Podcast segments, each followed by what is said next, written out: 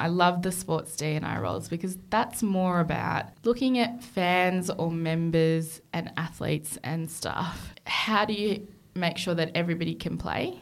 Everybody can turn up if they want to. How do you make sure that the policies, you know, suit everybody and accommodate everybody? So it's really working r- closely with people and culture teams, and also working really closely with marketing and sponsorship. You really become a team that works across the entire organisation, because what you're trying to do is lift their capability. The job at the end of the day, I think, is helping everyone in the organisation to open up their minds and think about who are we pitching things at, who are we talking to, who do we want to engage. You're breaking down one hundred, two hundred years of tradition that really pitched sport to white men and saying, okay, what does that look like now for a lot of different communities? G'day guys, coming up on the show today is Rana Hussain. Rana is a diversity and inclusion consultant who holds a number of incredible roles in the sports industry, including Program Director at the Champions of Change Coalition. She's a board member at the Victorian Women's Trust, as well as being a broadcaster at the A B C. She's an incredible person with an amazing resume, having previously held roles at the Richmond Footy Club and Cricket Australia. Today we delve into her journey in sport to become a leader in the diversity and inclusion space in sport, what goes on in these types of roles, and all the important elements you need to understand to be successful in the job. Let's go. I started volunteering. It's all about who you know in sport. Am I going to be calling the last ten seconds of the grand final? You can connect with the interviewer. The hand goes up when they've got to make a decision. Having a network is one of the most important things you can do. I didn't necessarily follow my passion. I followed my curiosity. Once you've worked in sport, there's no going back. And then lo and behold, before I left, I got offered two. Hello and welcome to the SportsGrad podcast, the ultimate guide to make it in the sports industry. I'm Ryan Walker. Joining me is the innovational Reuben Williams. We are two mates who met at Cricket Australia, and each week we learn how people made it in sports, and we tease out their career decisions, their work habits, skills, and everything they do that makes them great. Also, you can learn how to get in, get promoted, and get thriving in the sports industry. Rubes, how are we, mate? G'day, Ryan. I'm doing fantastic, thank you. Explain innovational. What does that mean? You're a man of innovation. Do you, you mean innovative? Innovative. Uh, that is a word, I will say. That is, I think that's the word that you mean. No, I looked it up before. Innovational. I've even got it here. Innovational. Uh, yep, it is there. It is an adjective for uh, creative. There you go. So I thought it was built into innovative, but... Perhaps not. Oxford's saying otherwise. I reckon I might have said innovative once upon a time as well. It rings a bell. Mm. Uh, but if anyone wants to check that and let us know, please do so. But Google is saying it's a word. So well, there you go. We'll, we'll back Googling. We learn lots of different things every single week on this podcast. Yeah. And there's another one. Jeez, we're learning new words. Uh, what's been happening? Oh, plenty, plenty. Uh, I feel like Melbourne just snapped... Yeah. Uh, a cold front on us immediately. It's gone from uh, one hundred to zero all at once. So, yeah, uh, yeah those those wintry treks into the office are, are back. Yeah, it's a bit harder to wake up this morning. Mm. Uh, I, I had the full kit on last night in bed. I was freezing. Mm. Wore, wore socks to bed. That's how cold it was, uh, which is pretty rogue for me. But uh, anyway, yeah, you're dead right. The, the cold snap is finally here. Mm. And your birthday last week, how is the golf cart? Uh, the golf cart. I um I set it up inside uh, just to test it how, how it works. Uh, I didn't I wasn't able to get out um in the uh, on on the course last mm. weekend. Obviously the rain was pretty shocking, uh, but this week hopefully we'll we'll get out there and, and test it. But um yeah, all good at H Q. A great haul of presents for my birthday. It was it was brilliant. Excellent. So. Well, well played by you. No, thank you, thank you. Alrighty, let's get cracking. If you don't already, please follow us on LinkedIn. And if you want to connect with us and hundreds of others working in sport, become a member of the SportsGrad community. Rubes, what is going on in the community right now? Yeah, lots of wins going on, which we love. We've got our little channel set up where everyone shares their uh, their successes of the week. So a couple of people to call out. Bradley Colero, uh, he's just done his induction at the A F L. He's over working, working in uh, Alice Springs with mm. uh, A F L N T, but he's back in Melbourne to do his induction at H Q. So well done to you, Bradley.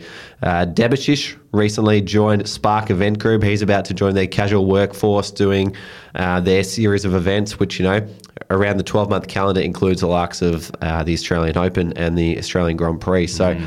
a lot to look out for for Debashish. And then uh, Rebecca Rutherford, speaking of major events, has just been offered a volunteer role at the FIFA Women's World Cup, which is going to be an extraordinary piece of experience to add to her resume. So well done to you, Rebecca. But then on top of that, we've got a whole bunch of events coming up. And our new sort of theme for this round of events is meet people in sport at sport. Yep. And so if you're going, if you're in Brisbane, you've got the chance at a Bro- Brisbane Broncos games game in a week or two to uh, come and hang out with the SportsGrad community over an N R L game. They're playing the Penrith Panthers. It's going to be an incredible match. It's going to be an incredible chance to meet people in the mm. sports industry. Then if you're in Melbourne, don't worry. We're coming to a Melbourne Football Club game as well. Sydney, we've got events lined up for you. Don't worry. And then if you're in Europe this June and July, keep your eyes peeled because there's some announcements coming very soon about meetup opportunities over on the other side of the world. Very, very exciting. Mm, lots happening. So if you uh, if you want to stay up to date with everything that's happening in the world of SportsGrad, uh, and if you'd enjoy a quick email from us each Friday with all the latest uh, updates, then head to sportsgrad.com.au forward slash newsletter to subscribe. There's links in our show notes to join. Brilliant. Well, there's a massive episode coming up, so grab a pen, enjoy this chat with Rana Hussain. With a new course, Deakin Business School is preparing graduates to capitalise on the golden opportunities in sports management. It's time to take charge of your career with the Executive Masters of Sports Management, a one-of-a-kind qualification which is designed as a more advanced version of Deakin's popular Master of Business in Sports Management, which is the number one ranked program of its kind in Australia. Delivered online via Deakin's Cloud Campus, the E M S B provides students with a focus on specific business knowledge, including areas of strategy, sports governance, leadership, and fan engagement. Capitalise on the golden decade with a degree that will give you the skills you need.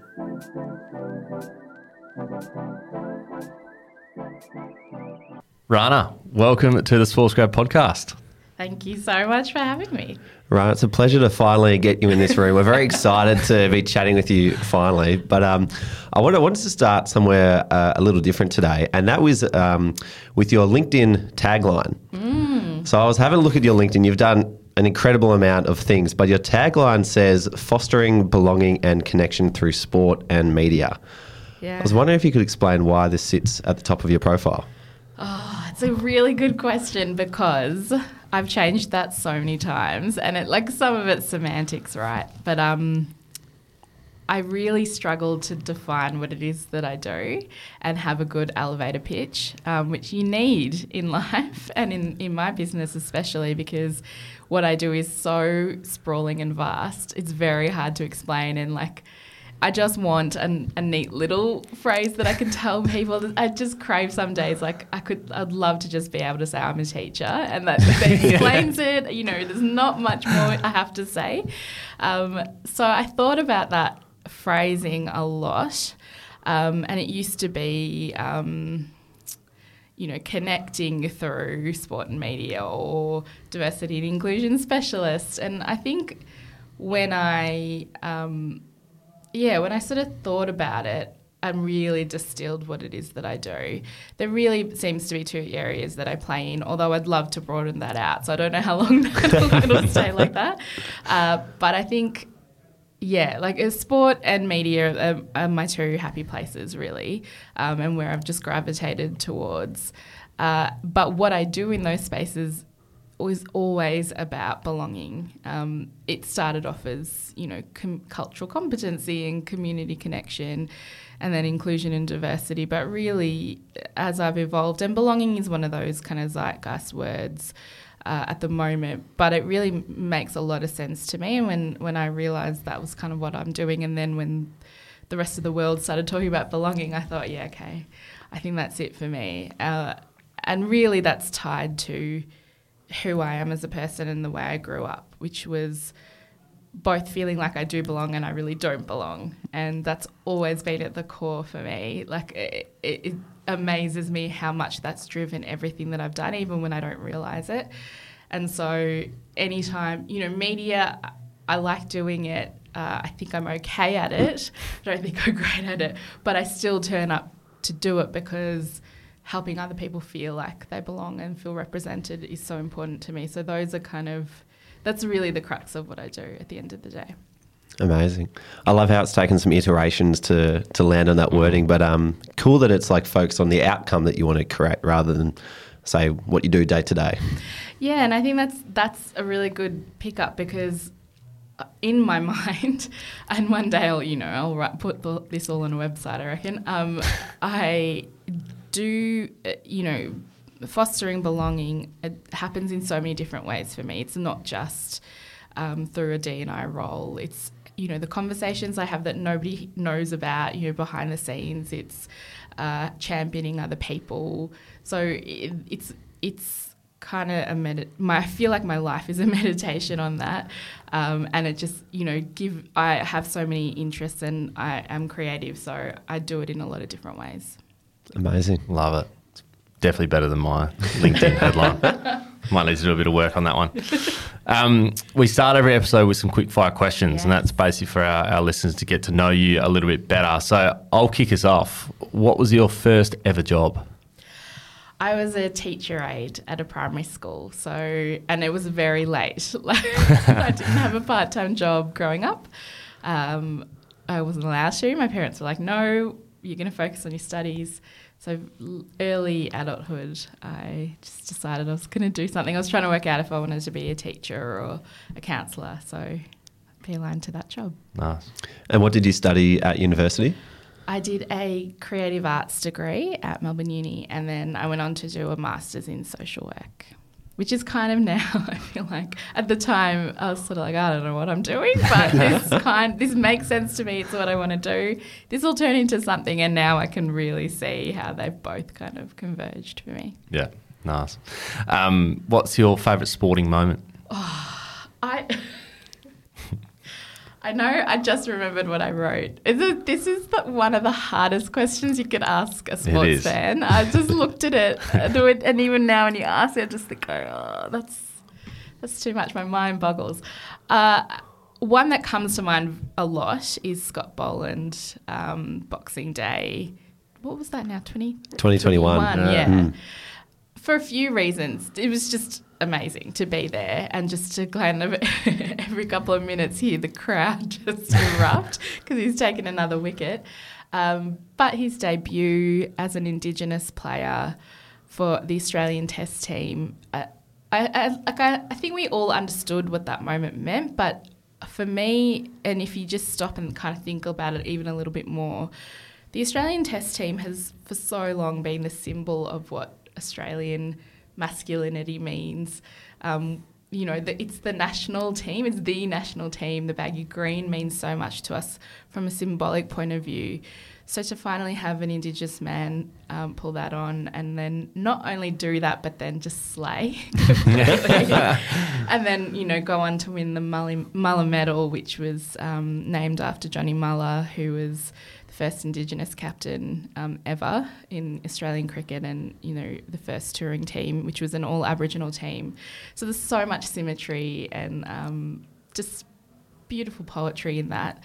Uh, it was quite a moment. And then to be working at Cricket Australia at the time um, and to see all that kind of come together was really, really beautiful. So I think that's probably one that's up there. That's a great one. I was there that day too. Oh. Though I missed the se- I missed the last day of the Test match because I think everyone in the crowd on the first three days got COVID. That was when yes. Omicron was running rife. I got COVID that Test match. That was the only Test match I attended that summer, and I got COVID. But I'm glad I was there. I, I chose not to go that day. Beauty. Um, what is one of your favourite interview questions to ask candidates? Uh, I mean. I always, it, I'm a terrible person to have on an interview panel because I'll always go deep, you know, why do you want to do this? What is it, what drives you, what's your purpose, um, which not everyone's ready for and it's mm. probably quite unfair. Uh, so I do like to ask and know, because this was asked of me actually, um, what does support look like for you? Because I think you know, in interviews we all like to do that dance where, you know, I'm going to be great and it's all going to work out and I'll never need any help and we're going to trust you and we're never going to, you know, we'll just expect you to know everything as soon as you walk through the door. The reality is that's never the case and shit happens, and you need to be in a workplace where people are going to support you, and that looks so different for everybody. And so I love the idea of a boss or an employer saying, you know, what would support look like so we can be set up for you, and an employee walking into their workplace knowing that that conversation's been had, and so when they're not feeling supported they can say, hey, this is what I really need and we talked about this. Uh, so that's kind of what I would hope, that's the kind of conversation I think interviews should mm. be.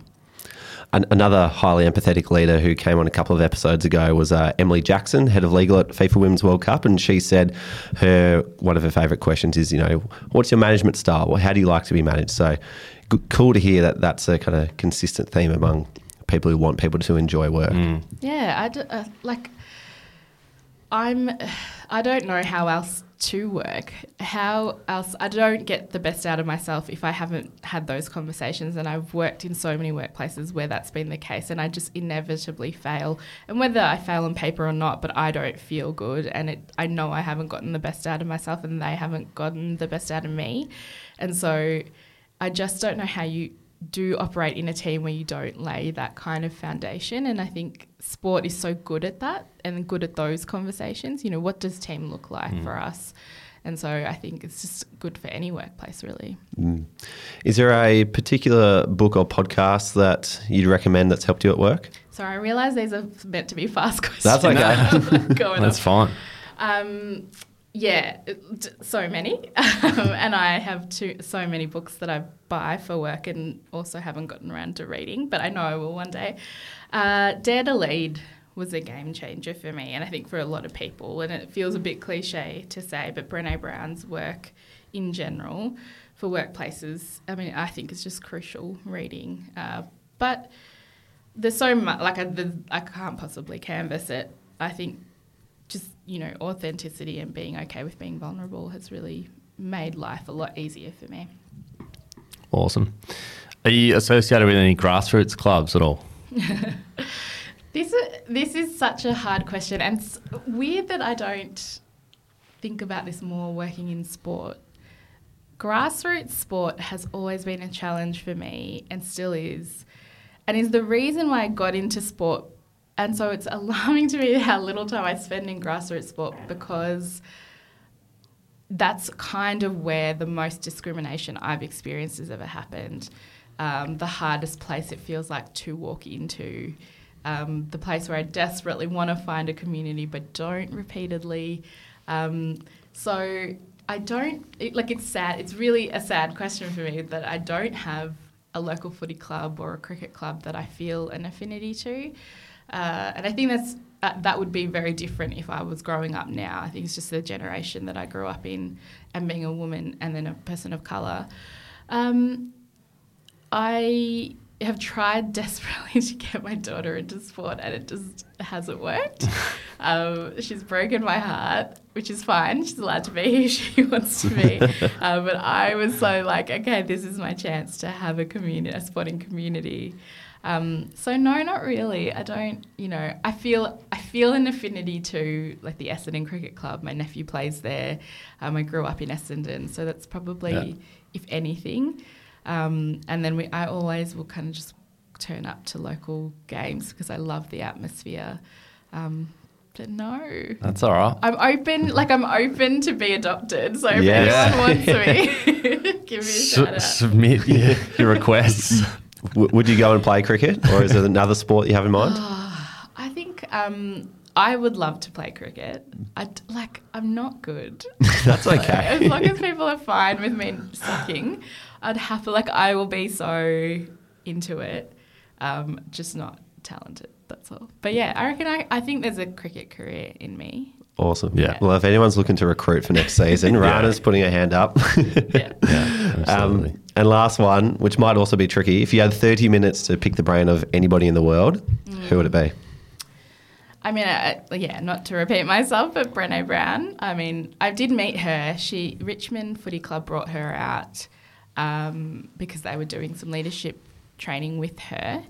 Um, and I didn't get to do the training. I was so devastated. Um, but it was for particular people. But I got to be at the footy with her um, in a box.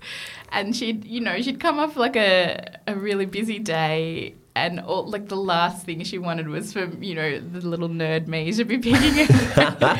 And so I just like asked her like one question and then just sat there like with a big beaming smile on my face. So I felt so, um, I got close to it but didn't actually get to pick her brain. But that would, that's one I'd love to, I, I, and I feel, you know, when you admire someone, you just feel like you'd be good friends. I feel like we'd get along really well. Um Uh, there's, there's so many other people. Like I just, that's me though. Like I would happily sit down with anyone, and mm. I just like to get under, get kind of understand people and how they work and what, what makes them tick. But Brené's one that I know, if I could, uh, I'd get a lot out of it. Mm. Amazing. Well, that's why we've got you here to understand you yeah. and what, what makes you tick and all the things that have happened in, in your career. So um, perhaps to kind of add some context, um, could you walk us through what um, what are the different jobs that you've got going on right now? Because, again, we looked at your LinkedIn profile. There's about four different things that say present. So what are you up to at the minute? I know. I know. Everybody's annoyed with me because I just can never give them a straight answer. Um, so... I work part-time at Champions of Change. That's probably taking up the bulk of my time, and that's a not-for-profit gender equality organisation, and we work with C E Os. And basically the, the uh, crux of that work is we understand that C E Os and leaders have the ability to accelerate change and, you know, in the pursuit of a more equal world, if leaders get on board, they can kind of cut through uh, and... really make change happen. And so Champions of Change kind of goes to the heart of power to influence and evolve their thinking and those leaders' thinking, not just for their organisations but also themselves as individuals, and help them. It's kind of personal development development for them, but also kind of providing tools and resources for them to use in their organisations. And so we do that across a number of industries, but I work obviously with the sports C E Os. So we have about sixteen C E Os that I work closely with, uh, and it's an interesting job to have. You know, it's it's part influencing, part supporting, part challenging. You know, sometimes it is a hard conversation saying, you know, have you thought about this? Or, but what about this? Um, so that's the work that I do. Um, but then... outside of that, I also do a fair bit of consulting. Um, I work with Ben Simmons Family Foundation, which was a foundation that sort of came out in the middle of COVID. Um, and really my first work with them was the Do More project, which um, came sort of arise because Ben was in Philly during the Black Lives Matter movement uh, and saw the protests erupting on the streets, you know, in person. And as a biracial guy, he it really spoke to him, but he also is an Australian, and he sort of thought, well, I feel like I need to do something, but I don't, my people are Australian, I don't know how I can insert myself in a really American conversation. So then he's, you know, and he, and he kind of obviously, as most people with that kind of profile do, thought, well, I've got influence, how can I use it? And so we sort of curated um, a few resources and started to have conversations, and it's just sort of grown from there. And now we're working on scholarships for um, students of colour at C E D A, which is really in pursuit of having more diversity across the sports sector. Um, but yeah, a lot of consulting, a lot of talking to leaders and helping them think through issues, and then, yeah, smattering of media. what, what are the sort of media commitments that you get called up for? Uh, a lot of a lot on the A B C um, T V and radio. I have a little spot on A B C local radio, which I do every week, um, which is not sport related at all. It's very silly. Um, it's pop culture nostalgia, uh, just to keep things balanced for myself. Um, people are like, why do you do that? Like, you're so busy, why do you still do that? It's just, it makes me so happy and it fills my cup. I love pop culture. Um, and it's another way, to our kind of earlier conversation, it's another way for me to seed in conversations about, you know, belonging and history, and how often what ends up happening is I take a pop culture moment that happened in that week and think about how have we evolved since then, how would we view it now, what's changed, who was let into that moment. Because I think where that comes from for me is I grew up using pop culture as my education for a life that wasn't Indian or Muslim, um, because my parents are migrants, they'd had no idea. So to learn about how everybody else thought, it was what was on T V, what's music telling me, um, what's the zeitgeist telling me. And so I learned, that was my education. Um, so I often felt like I was on the outside looking into those moments, and so now I like to unpack them and, and talk about that. Um, so yeah, everything kind of points towards representation and belonging for me. It seeps through even if I don't want it to. Nice. Um, but yeah, and then, you know, Offsiders, talking about sport, um, hopefully doing some stuff for the FIFA Women's World Cup. But yeah.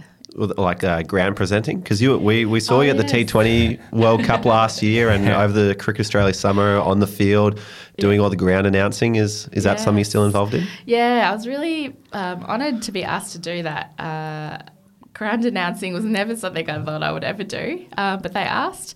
And then while I worked at Cricket Australia, I was sort of in... Um, the people who organise those things, their ear saying, cricket is a really diverse game, where are the different faces, where are the Indians, where are the Sri Lankans, come on, like we want to see ourselves.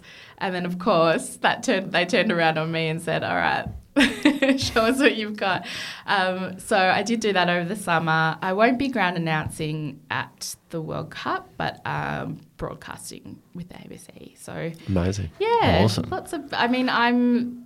as you probably will ask me, I'm just, uh, if someone asks me to do something and I've got time, it's a yes. I fully believe in leaning into opportunities when they present. So that's why my LinkedIn looks like that. yeah. yeah, wow. There's a lot happening. A lot, There's a lot happening, yeah. A lot, lot happening. So, that, no, that's that's incredible. Um, can you hear, how did you get to this point? Because obviously, what are some of those roles that you had sort of coming out of uni that, that have led you to, to this position now? So, like I said, I did a social work master's, and I got I did the social work master's because that first job as a teacher aide was kind of a test for me. I thought everybody said, "Oh, you should be a teacher." Maybe I should have been. um, so I thought, okay, I, there's something in me that was just like, uh, I don't think that's for me, but maybe I should just see what that's about. So I took that job. Uh, and I loved being with the kids. I loved it. It was a primary school. Um, and I knew I wanted to be involved in their lives and help them. But I really hated telling them to line up or wear their uniform properly. Like, I just didn't care. um, but I loved, you know, when they talked to me about the friendship problems they had or just what their thoughts were, what movies they were watching. So I started hanging out with the school counsellor. Um, and realised that was probably more my speed. So I went and did a social work degree and then went back to that school. Um, she went on maternity leave and I um, took over her role. And so I became the school counsellor. And a big part of that job was not just the one-to-one counselling, but producing um, education, wellbeing education for the students and helping them to understand the world that they lived in and how they should interact with it. And I would always bring in sport, you know, being a huge footy fan and cricket fan and realising that if I did that, they were more likely to listen to me than anything else, uh, especially um, the young boys, and I know that's very gendered, but at that time and in that school, it's a very uh, multicultural school, the young boys in particular weren't really interested in uh, feelings or talking about feelings. They really wanted to learn about, you know, what Bashir Huli was doing, and um, so it was a much easier conversation. So I started to weave sport into that work, uh, and I realised just how much I was loved that and was more interested in the sport side of it and what that did for the conversation than the actual conversation we were having. Like, I cared about it. Um, and so I just felt like, and, and simultaneously I saw the challenges that community was facing.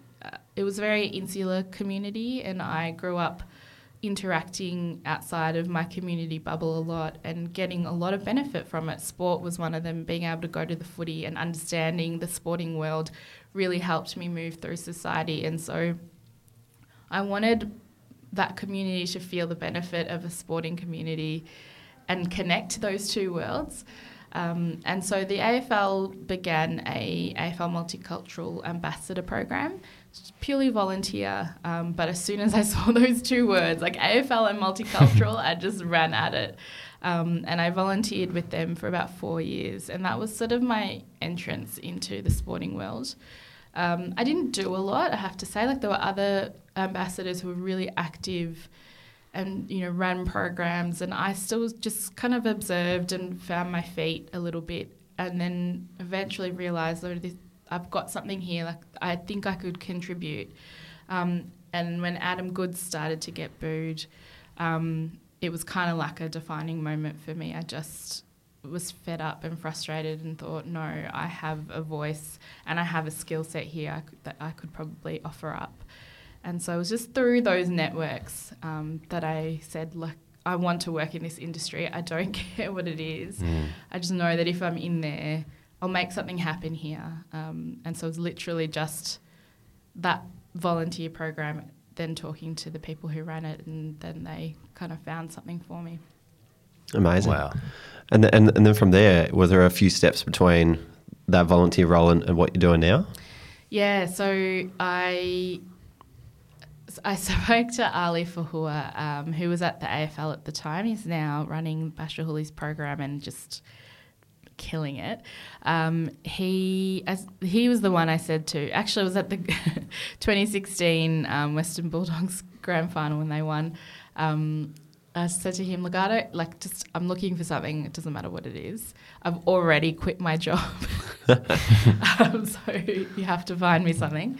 Um, and he, they were um, offering traineeships from the Bashir Huli Foundation.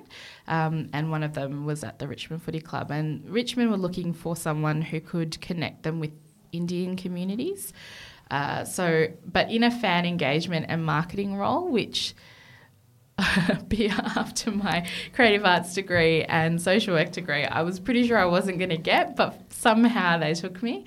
Um, and I just started in that role. I, I truly had no idea what I was meant to do or was doing, but committed to just kind of paying attention and working it out. I, my first year I was organising V F L games and um, fan engagement for those games, and I remember like dream my first Dreamtime, it was the V F L game before the Dreamtime match at the G, and it was just thousands of people, and I was on the door like running it all and like stuffing it up completely, like it wasn't run very well. um, but you know, learning quite a bit.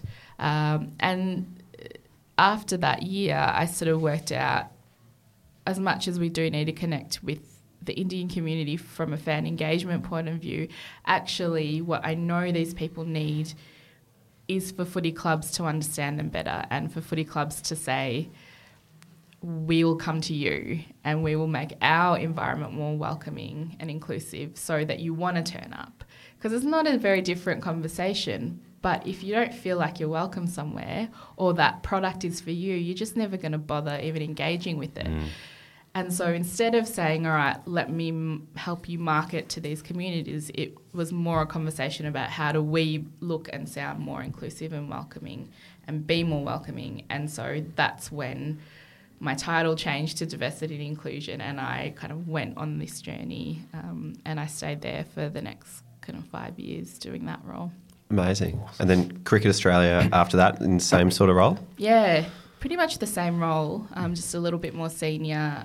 COVID hit at Richmond. Um, I was, I think in this job you have to stay fresh, and I felt like I'd done that first push of kind of breaking ground, and someone else needed to come and build it up more. Um, at the same time, the Collingwood racism scandal started happening, and they were looking for experts for their anti-racism expert group, and they asked me to be part of it, and it meant I couldn't stay at Richmond. Um, it wasn't a big job. It was kind of like a, you know, once a quarter meeting sort of thing. But it did mean getting under the hood of that club and, and understanding that club and having to leave Richmond behind. But I felt like it was really important learning for me. So I did take that. And then, yeah, Cricket Australia, the job landed in my lap, so to speak. um, and, yeah, that was that. Amazing. And f- for those who... Um, Uh, are looking at the diversity and inclusion spaces as an area that they might want to work in in the future. We've heard a, a few examples of some of the projects you worked on, but um, when you enter a D and I role, what, like what, what's your remit? Like, what, what do you do in those roles? It's so funny because the role at Richmond we created. It wasn't there. We sort of made it to suit me in a lot of ways, um, and then they've built it out since then. Um, So the sports D and I roles are very different to corporate D and I or other D and I roles, which I've come to learn as I delve into more of those spaces. They're so different, and I love the sports D and I roles because that's more about looking at fans or members and athletes and staff. Um, so it's a big job, um, but looking at how do you make sure that everybody can play, everybody can turn up if they want to. Uh, how do you make sure that the policies are, you know, suit everybody and accommodate everybody? So it's really working r- closely with people and culture teams, um, but then also working really closely with marketing and sponsorship. You really become a team that works across the entire organisation, because what you're trying to do is lift their capability and open up. Unfortunately, because of history, um, a lot of sporting organisations aren't very diverse, and and people's understanding of diversity and inclusion is could be a lot better. Um, and so really the job at the end of the day, I think, is helping everyone in the organisation to um, open up their minds and think about who are we pitching things at, who are we talking to, who do we want to engage. There's really formal ways of doing that, and strategically organisations now, it's changed so much since I started, like it, it has really exploded. Organisations now go, okay, we need to make sure that for the L G B T Q community, we are speaking their language and we are open and safe. For culturally diverse communities, we are open and safe. So, you know, they're all very different conversations, people with different accessibility needs.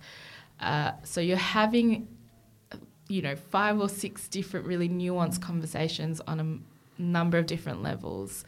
Uh, and so it can be really a sprawling job, but ultimately you're breaking down one hundred, two hundred years of tradition that really pitched sport to white men and saying, okay, what does that look like now for a lot of different communities?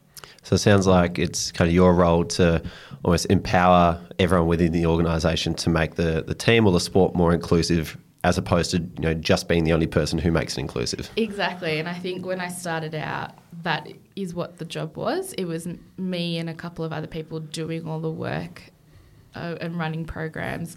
I think where the industry's gotten to now is it's enabling others to do that and understand how they build their products or programs to be for a lot more people. Mm. And are there any sort of like essential skills or experiences required to, to do this sort of job?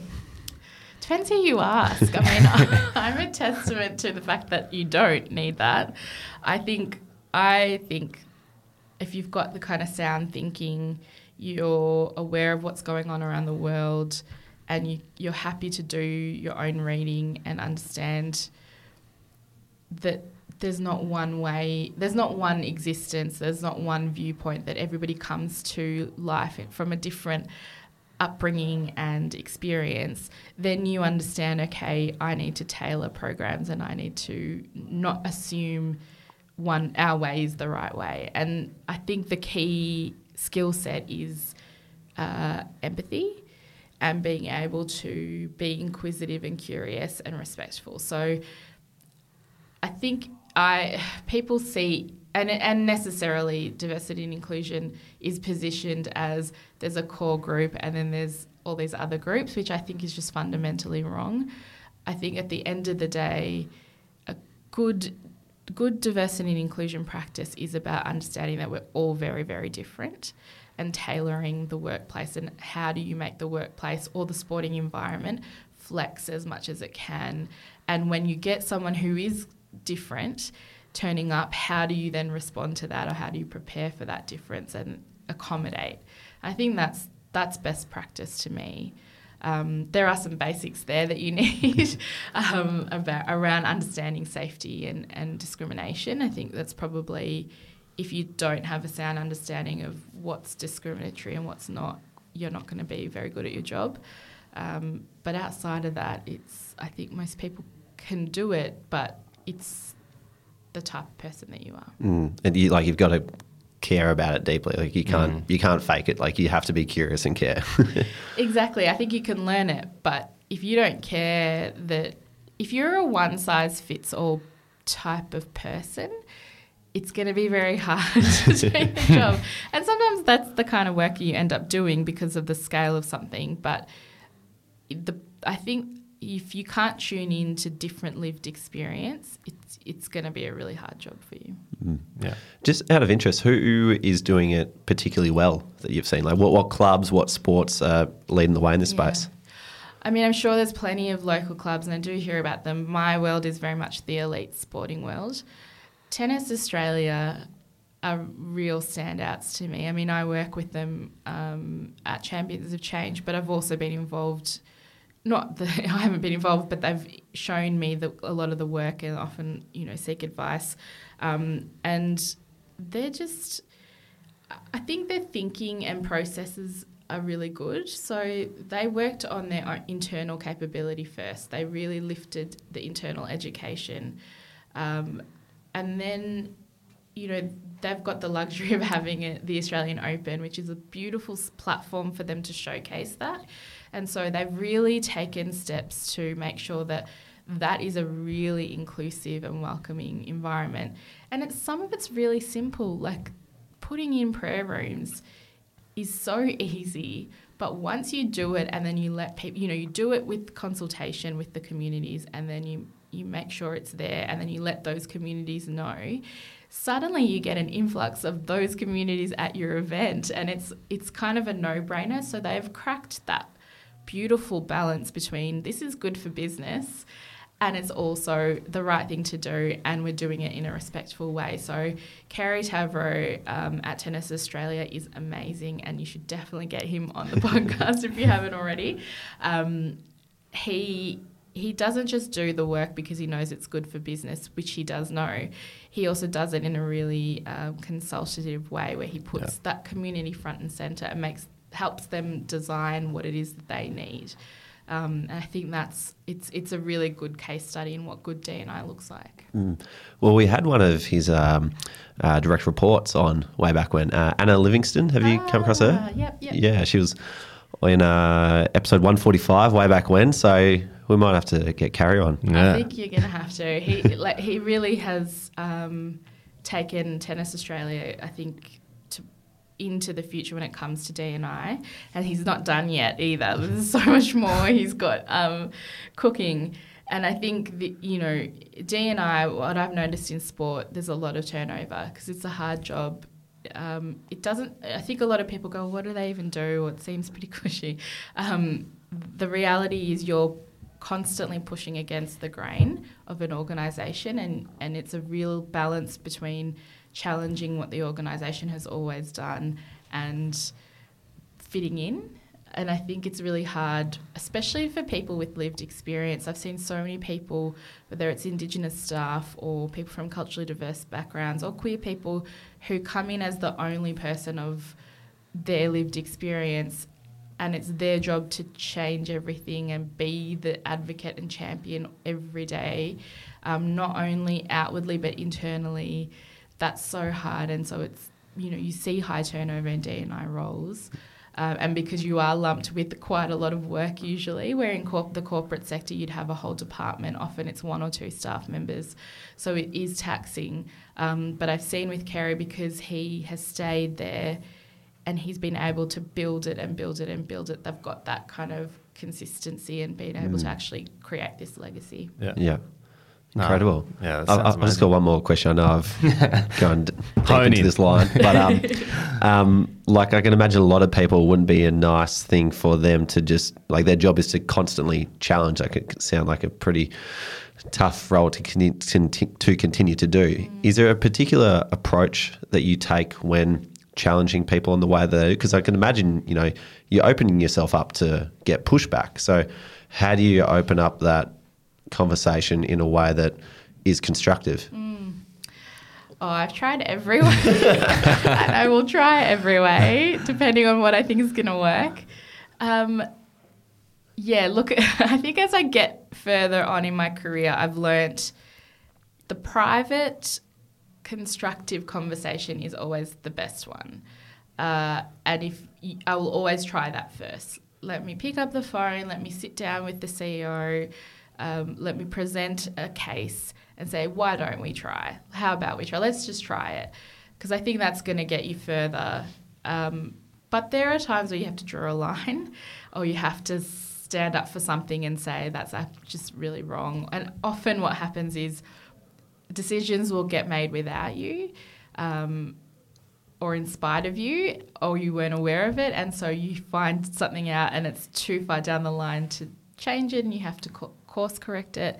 So I think that's when you often have to kind of have a bit of a blunt tool, um, or if you think you, you know that you're at risk of something, um, so that's when you yeah you're having a much stronger conversation.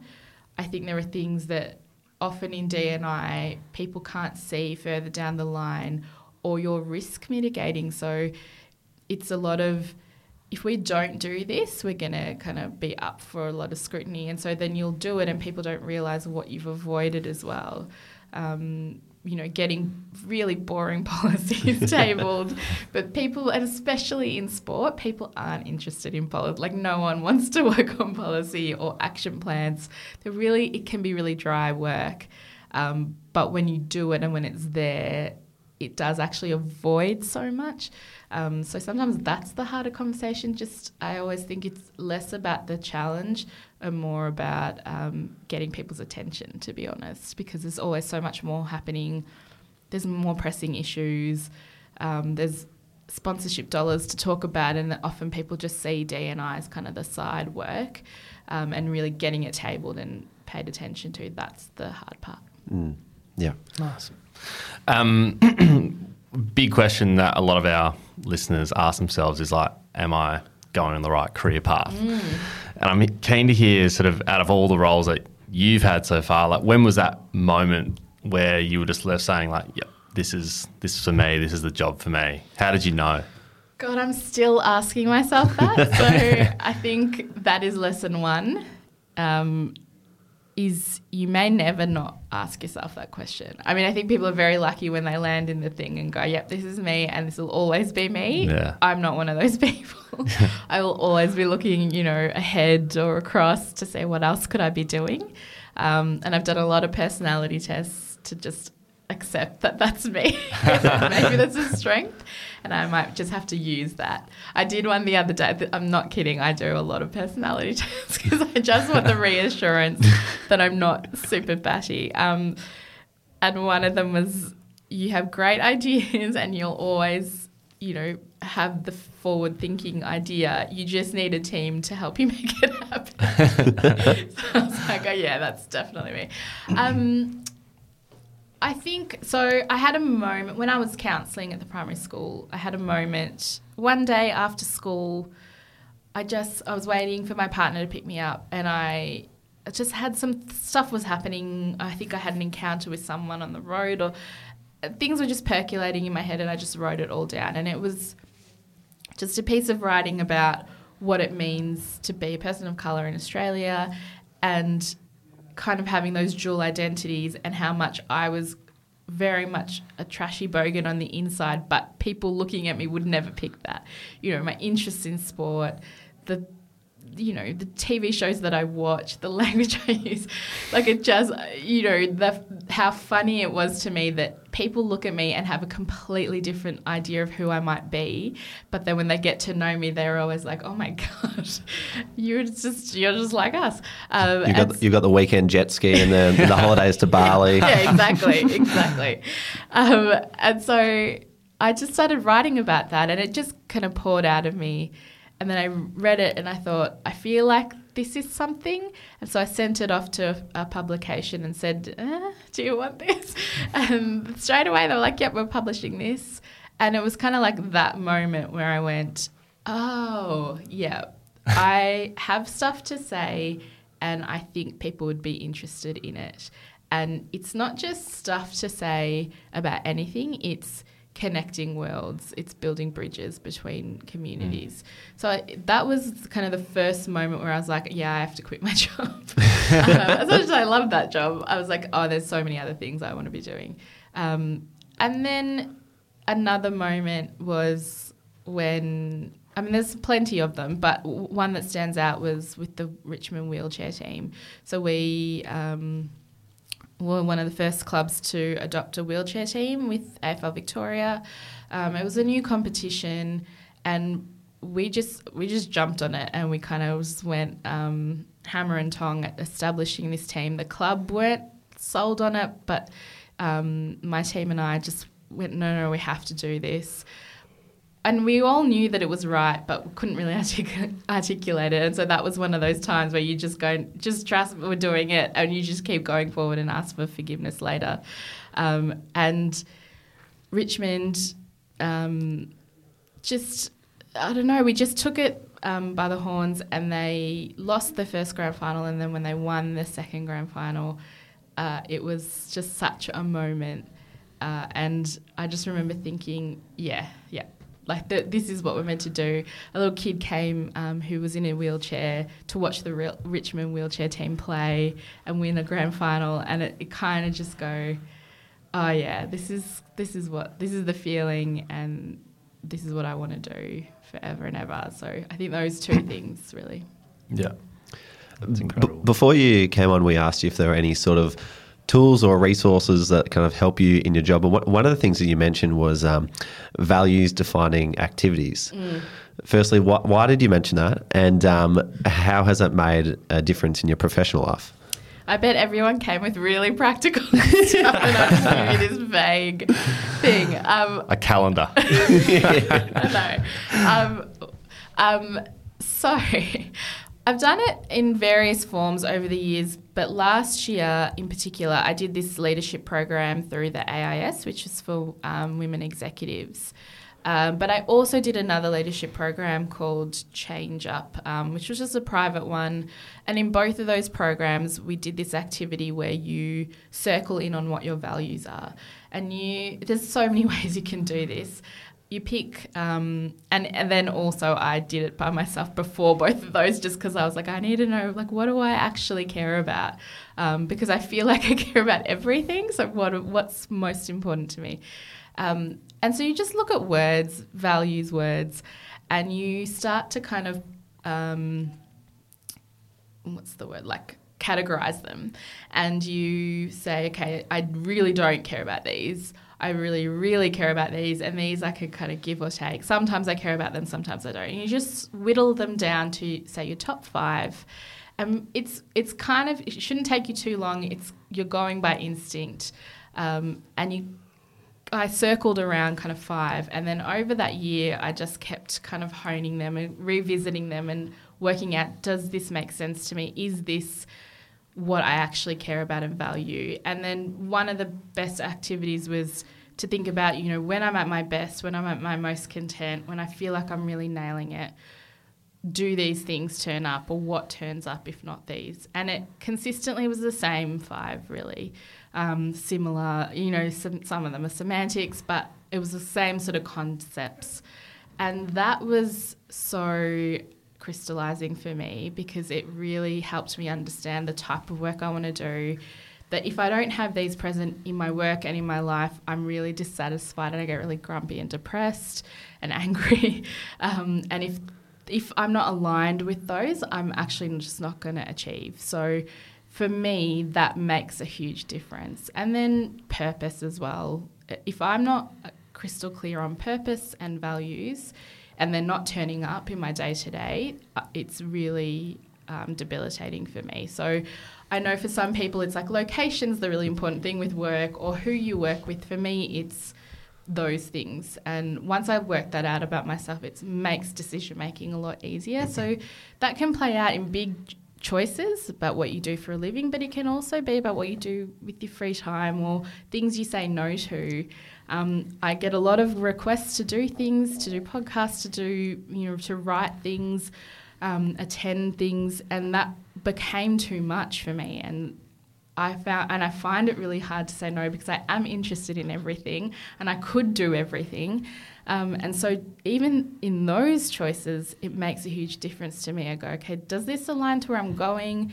Does this align to my purpose and what I want to achieve in life? Does it align to my values? If not, then I don't do it. And so I think that's why it's made my life easier. As much as it sounds so mm. airy-fairy, it's like it makes me make decisions quicker. It makes me, you know, when I'm down in the dumps, it helps pull me out of it. So all of that. So it's like clear-cut decision-making and energy to get going every day. Mm. Yeah, exactly. That's awesome. Yeah. Is, is, is there anywhere that people can go to on the internet, any books that people can find this sort of stuff if they're interested in diving into it?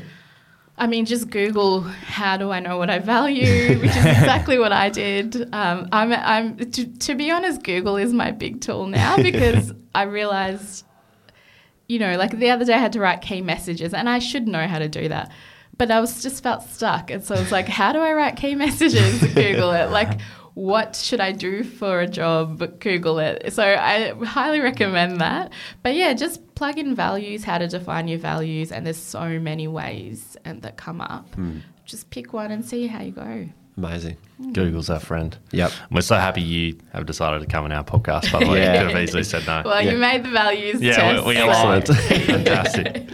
Um, talk to us a little bit about the, the, the difficult parts of, of your job, and um, you know, when have you felt most challenged in your career so far? Yeah. I think, like like I said, getting on people's radar is really, really hard, especially in this industry. There's so many people.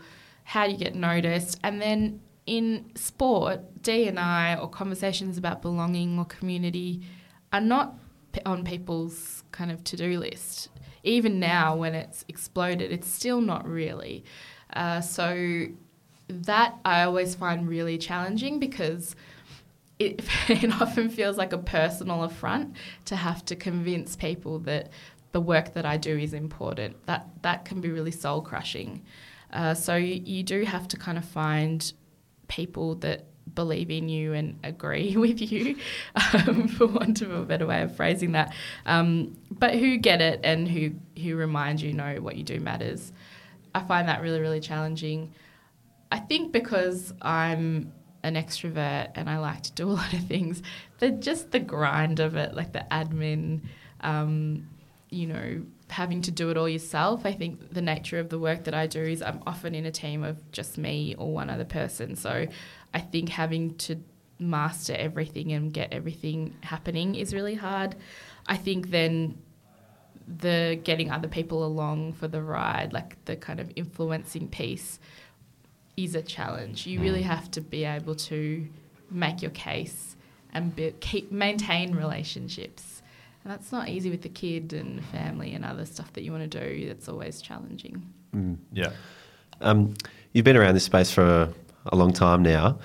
Um, I'm keen to hear like what uh, social issues, social issues out there you think uh, are still most prevalent, like what's most an issue right now, and what issues have we made the most progress on? What what what has a lot of work gone into that's made a lot of improvement? Can you yeah. compare where we're at with um, a couple of best and worst case issues out there? Well, it, I'll start by sort of answering an opposite question, which I think it's really interesting to always notice what issues aren't on the radar or have disappeared that once were interesting for people and have gone now. And what's really challenging in this kind of work is you're often riding the zeitgeist, and that's not necessarily the right thing always. I so you've mentioned zeitgeist a few times. Oh, for those who don't understand, what, what does that word mean? It's just like what's in the in the popular conversation. Yeah, gotcha. What's kind of tra- sorry, um, what's you know what's popping up in news, what's popping up in culture, what's on people's minds. So there was a moment during COVID where Black Lives Matter was everywhere, and suddenly workplaces were saying, how do we have conversations about race? That's not really happening like it was before. And, and some of that's natural, you know, you can't be that intense about things all the time. But it's interesting to see when people care and when they don't. Um, I think, you know, naturally around marriage equality, everybody was trying to get a, their heads around that conversation. So uh, I find it really interesting that cultural diversity, you know, when I was growing up, multiculturalism was very in. Uh, and so that was very much a conversation everybody and every leader was have, having. It's kind of went away. It's sort of coming back because uh, the last census showed us how diverse we are and how many migrant pop- populations we do have. So now when we've got workforce pressures, people are suddenly back onto that conversation. So it's always part of my practice to scan the culture and see what are we talking about, what also aren't we talking about. But I think, you know, the voice is clearly the biggest conversation nationally at the moment, or one of, uh, and workplaces and sporting organisations at the elite level are all grappling with that. But I think it's less about the voice itself and more the role of sporting organisations, especially elite ones where there's so much interest and uh, eyeballs are on everything that they do. The conversation really underneath it is what's their role in society? What role are they meant to play? And there's some people who will say, well, you know, you shouldn't get involved in politics. And there's others who say, but you're the biggest brands in the country. What you, your take on things matters and can influence, and you have an opportunity and maybe a responsibility to help people through these decisions. And so I think that's the biggest conversation when I sit with the C E Os that I work with. That's constantly an issue for them. And even in my D and I roles, it's often advising, when do we speak up on social issues? When don't we? How's it going to affect us if we do or don't? Um, and so I think for sport, more and more as the world evolves and sport and politics mix as it always has, but we have a better understanding of it, it's what is the role of sport? What is its responsibility to weigh in on these issues? Uh, and then I think, you know, the, the other issue is how do we actually walk the talk? You know, I think everybody understands that diversity is a good thing and diversity of thinking is a good thing, but we're not seeing the change at, at leadership level as much as we would probably like to. Um, so how do you actually do the work of that? How do you get different people into this sporting environment when they haven't traditionally been there? I think that's still um, the crux of the conversation. And for a lot of people, they're still looking at women, you know, why don't we see more women leaders in sport? Um, but I think it's coming.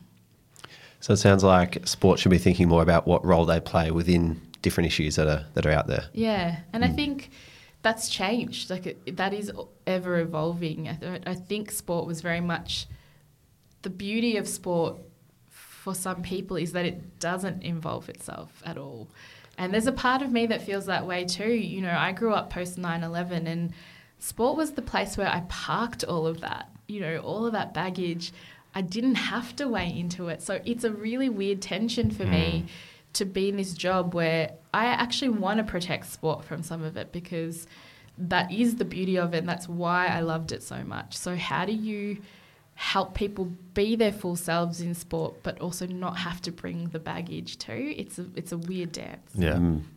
Yeah, it's a tough balance. Mm. Like some people just, you know, using footy for instance, probably just go to the footy on the weekend to switch off. Yeah. And, you know, I can see why some people would be like, I don't I don't want to think about other issues. I just want to yeah. watch the footy. Yeah, that I'm one of those people. When I worked at Richmond, my favourite part of the week, I mean, it, footy clubs are so beautiful. It's got such a beautiful cadence. You build up to that game day moment. Mm.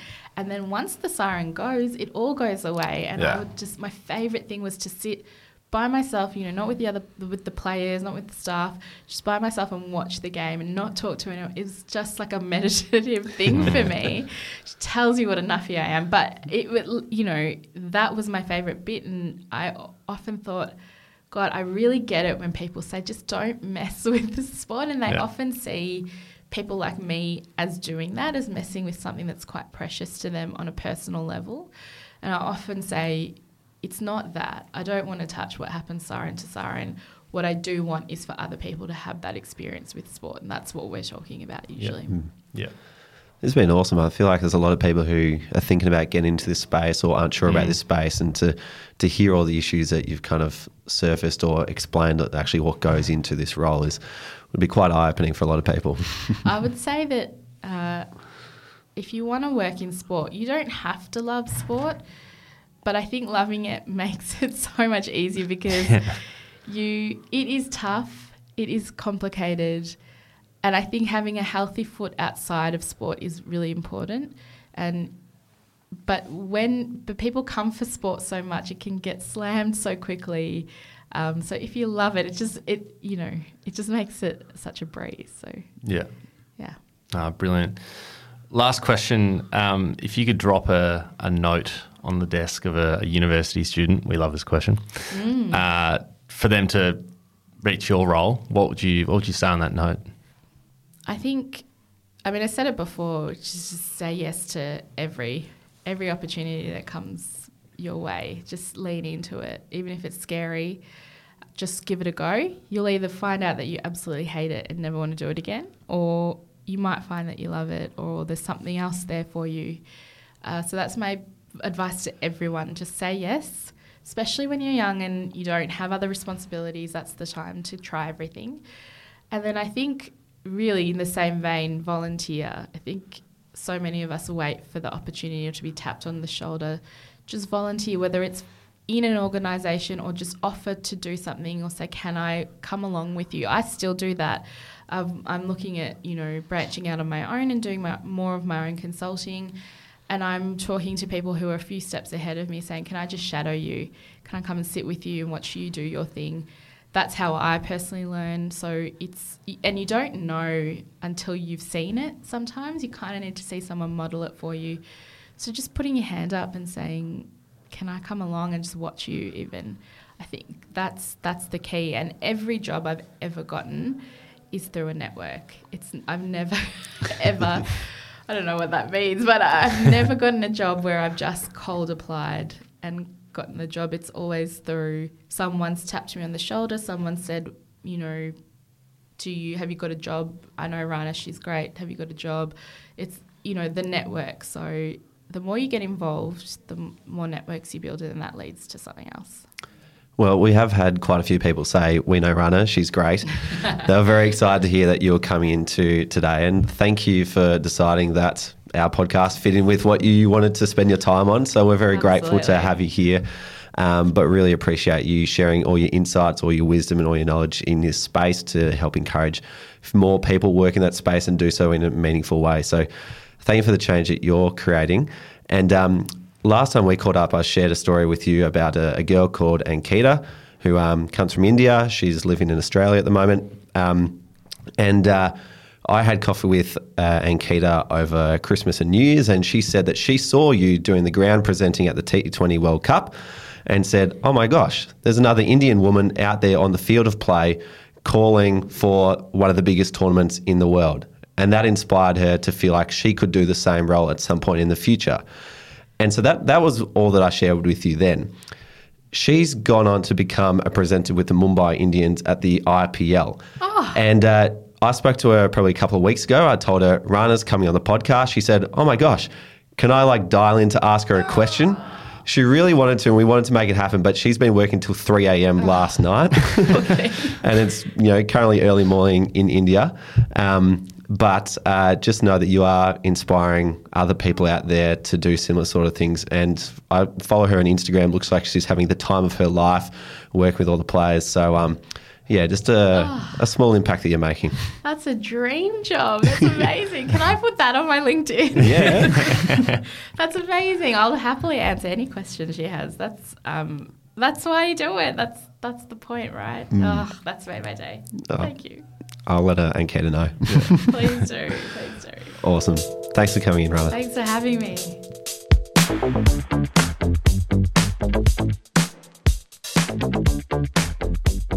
Guys, it's time now for the people's segment, Ask SportsGrad, where every week we answer a question from our community. If you'd like to ask a question first, become a SportsGrad member at our website, sportsgrad.com.au slash community.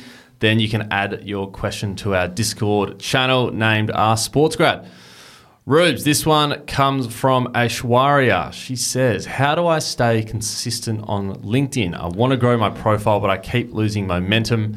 Any recommendations? Great mm. question. Great question, Aishwarya, and uh, a very common problem, because we see a lot of people who post once or twice and mm. uh, and then let it slip, and you never hear from them on LinkedIn again. Yep.